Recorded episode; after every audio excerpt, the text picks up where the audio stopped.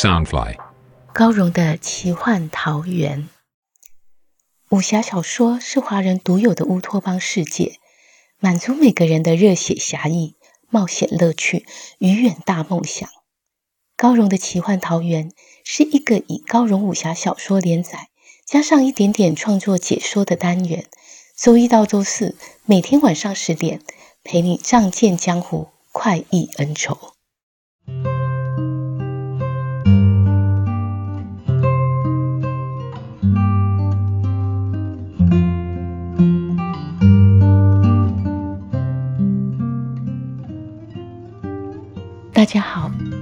欢迎来到高荣的奇幻桃源，我是高荣。今天要陪你聆听的是《残天阙》第十集。传统武侠小说里常常有领袖江湖的大门派，最有名的就是少林和武当。在《残天阙》里，我没有使用大家常见的九大门派，而是设立了一个新的武侠系统。领袖群侠与魔界对抗的是三武派。三无派是三个门派的合称，他们分别是无间道、无邪门、无欲派。无间道有七绝剑法，可以斩妖除魔。他们有点像武当七侠一样，是由五间最杰出的七个弟子，每个人各自拥有一招七绝剑法。无邪门最擅长的是道家术法，他们也有许多稀奇有趣的法宝，可以制服妖魔。第三个是无欲派，也是主角风小刀的门派。他们重视的是内心清澈的修习，因为无欲派无欲无求，随性自在，所以在外方的武学上，我一开始就设定他们并不拘泥于武器的形式，而是着重于武学的境界。向若水是个道士，所以他用的就是浮尘，而风小刀呢，我就根据他的名字决定给他一把小小的宝刀。为什么要有三无派来领袖中州群侠呢？因为魔宫残天阙太厉害了，所以中州需要三无派联手才能对抗魔界。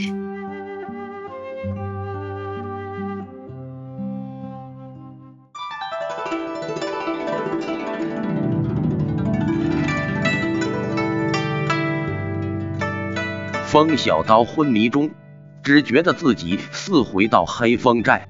又似在菊香村，有时见道父亲在山神庙等他，有时又和小蝴蝶、君无言夫妇在无环崖上练剑。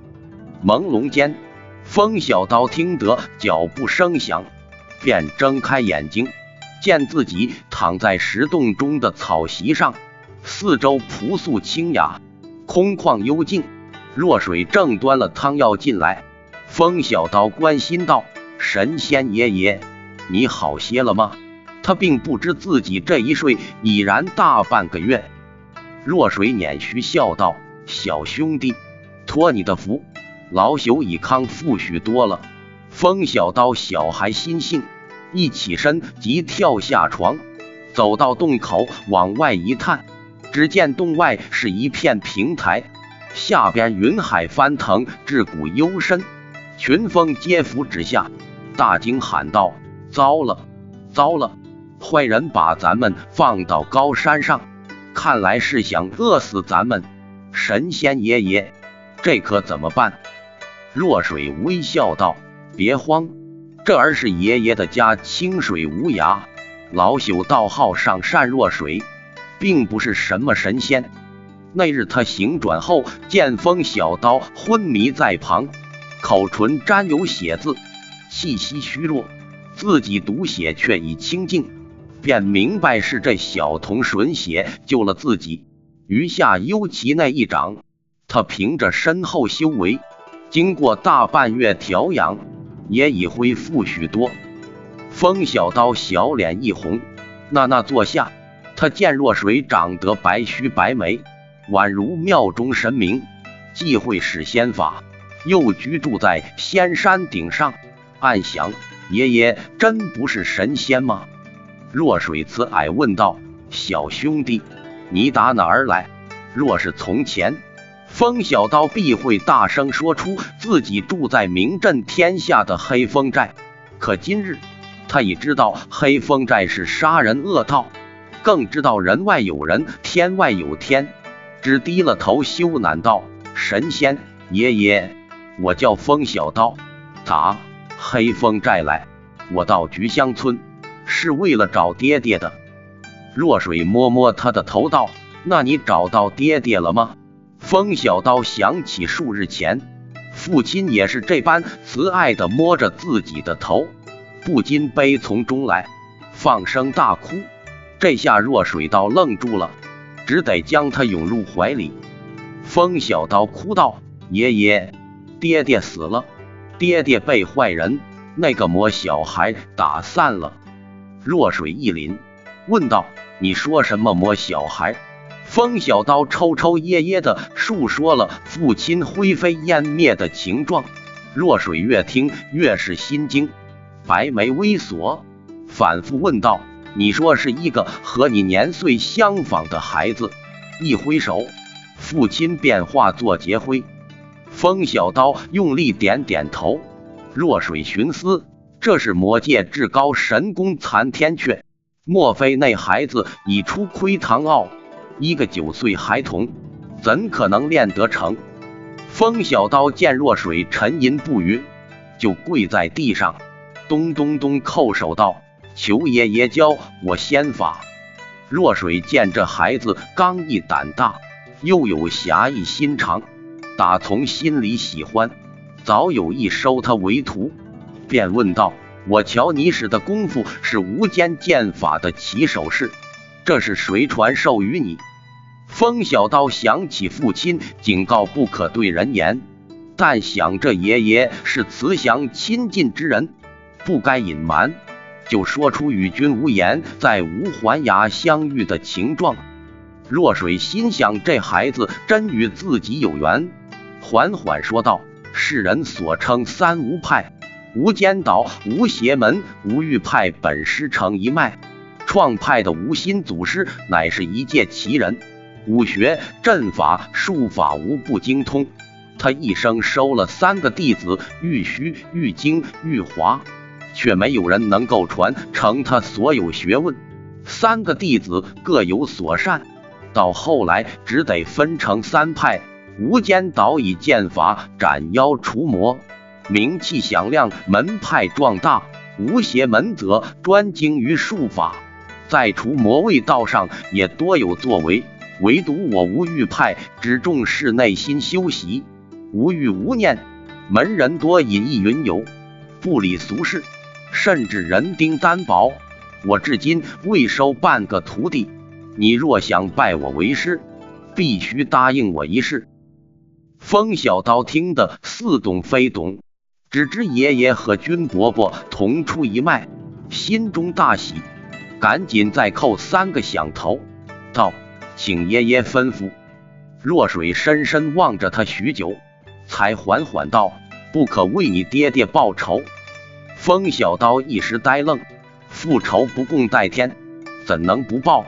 可是若不学仙法，更是报仇无望。他心中挣扎，又不愿说谎，一个头停在半空中，不知该磕不该。这对一个八岁孩童来说，实是太难的决定。洞穴外，山底下传来一阵洪佩笑声。若水师叔，无邪门无常无度求见。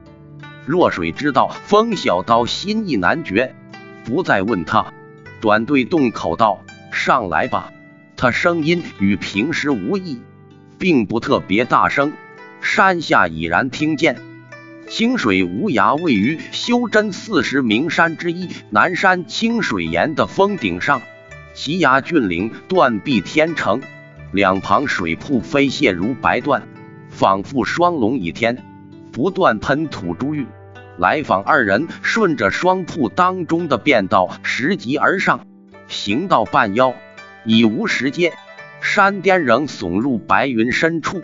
二人随即施展轻功，拔身上崖。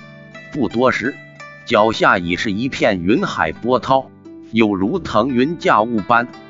来者是一对夫妇，男子名唤陆无常，年过三十，脸皮粗黑，单眼大鼻，面貌微丑，身穿鹅黄劲装，手拿紫金罗盘和一方长卷轴。妇人即是陆无常的妻子苏无度，她明艳大方，脸圆而体态丰腴，一身鲜奇色彩，珠花摇颤，手中抱着一名四岁小童。夫妇俩先向若水致礼。陆无常一开口即道：“师叔，师父失踪了。我们原先以为他云游去了，直到您说有急事相邀。”我们怎么也找不到他，才觉得是有蹊跷。我们只得自作主张，先来赴约。若水一道，竟有此事。陆无常将手中的长卷轴展开，铺放在地上。只见图中画着人模两界地形，幅员辽阔，脉络分明。其中奇山大河、从林广漠、大城小镇，无不密密麻麻的标示出来。陆无常解释道：“这山海奇形图，乃是吴邪历代先辈耗尽心力绘制而成。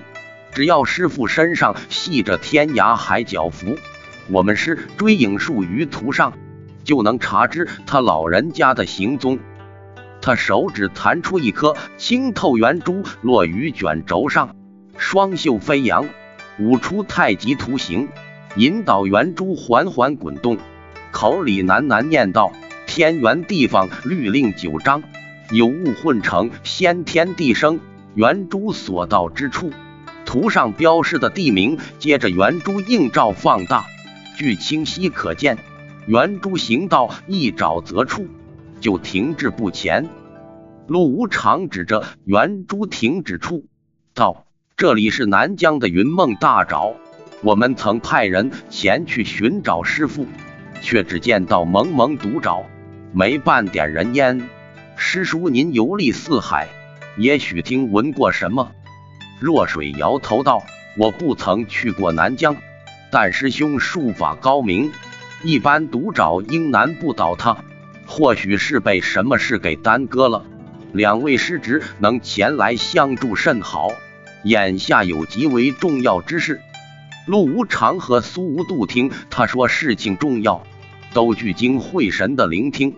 若水道：“你们都知道，普天之下唯有荒尘神刀可诛杀魔君，而三魂珠就是寻找神刀的关键。”陆无常道：“是，三魂珠我们已找到两颗，采光珠在师叔您手里，幽精珠在我手里。”无间岛一直在追查第三颗宝珠爽灵珠，苏无度道找不到爽灵珠，荒尘神刀一日没有着落，不能除灭魔君，天下就别想太平。若水缓缓道：多年前，秋水师弟曾探出这世上除了荒尘刀外，还有一件宝物九天玄壶，可暂时封住魔君元神，元神一封。魔君肉身即不言不行，宛如活死人。后来秋水师弟在圣月峰战役中受了重伤，疾病成疾，因而过世。由行师职接了无间岛主之位，九天玄壶的事就被耽搁下来。我因此特意留心寻找。苏无度忍不住插嘴道：“都是因为尹那个人叛入魔界。”秋水师叔才气死的。陆无常横了他一眼，示意不可再说。若水却道：“天命有时，师侄无需避讳此事。尹无厌原本是无间弟子，为人冷若冰霜，心如钢铁，手段精炼，甚受上官秋水器重，却意外相恋魔君幽奇，短投魔界。上官秋水在伤病之际。”又听闻爱徒堕入魔道，终于抑郁而逝。这件事成了无间大耻，三无派大痛。从此尹无厌这名字变成了忌讳。邢无任身为上官秋水大弟子，在师父逝世接掌岛主大位后，更以除魔物尽为己任，弑杀尹无厌这个叛徒，以报师仇。皇天不负苦心人。终于等到尹无厌与魔君闹翻，独自离开魔界。邢无任立刻派人追杀，尹无厌因此坠落万丈深渊。一人就此香消玉殒。武林再没有这号人物。若水续道：天性我终于寻得九天玄壶，而后就一直留心魔界动作。半个月前，魔君亲自率领三位灵王到菊香村。苏无度轻呼道：“他们为什么到那小村子去？”武灵王个个一身本事，平时难得聚首，再加上魔君，其中必有重大图谋。陆无常也不禁搔搔头道：“可他们到底图的什么呢？”若水拿出九天玄壶，居中一放，道：“我见机不可失，便前往一会魔君，收了他的元神。我虽受了伤，幸蒙小兄弟拯救。”总算侥幸保住一命啊！陆无常夫妇见这貌不起眼的葫芦，竟然就装着魔君幽奇的元神，实在太不可思议，心情激动，忍不住惊呼起来。虽师叔淡淡说来，可想当时必是一场惊天大战。吴玉派很少参与江湖中事，反而因为专心修行。武功更容易真至顶峰，这个师叔就是三无派中最高深莫测者，但他向来神龙见首不见尾，这次会出手，着实令人大感意外。苏无度用力一拍腿，大笑道：“难怪我们一路行来，听说魔门封闭，原来是师叔重创了他们。不管这帮妖魔到菊香村图的是什么。”师叔已大大破坏他们的好事。若水道九天玄壶只能暂时封住魔君元神，最终还是得找到荒尘神刀。这段时日，我会固守此地，要请师侄在清水无涯四周设下阵法，以防魔界大军来抢回元神。苏无度立刻起身道：“师叔说的甚是，长歌。”咱们赶紧动手设下阵法。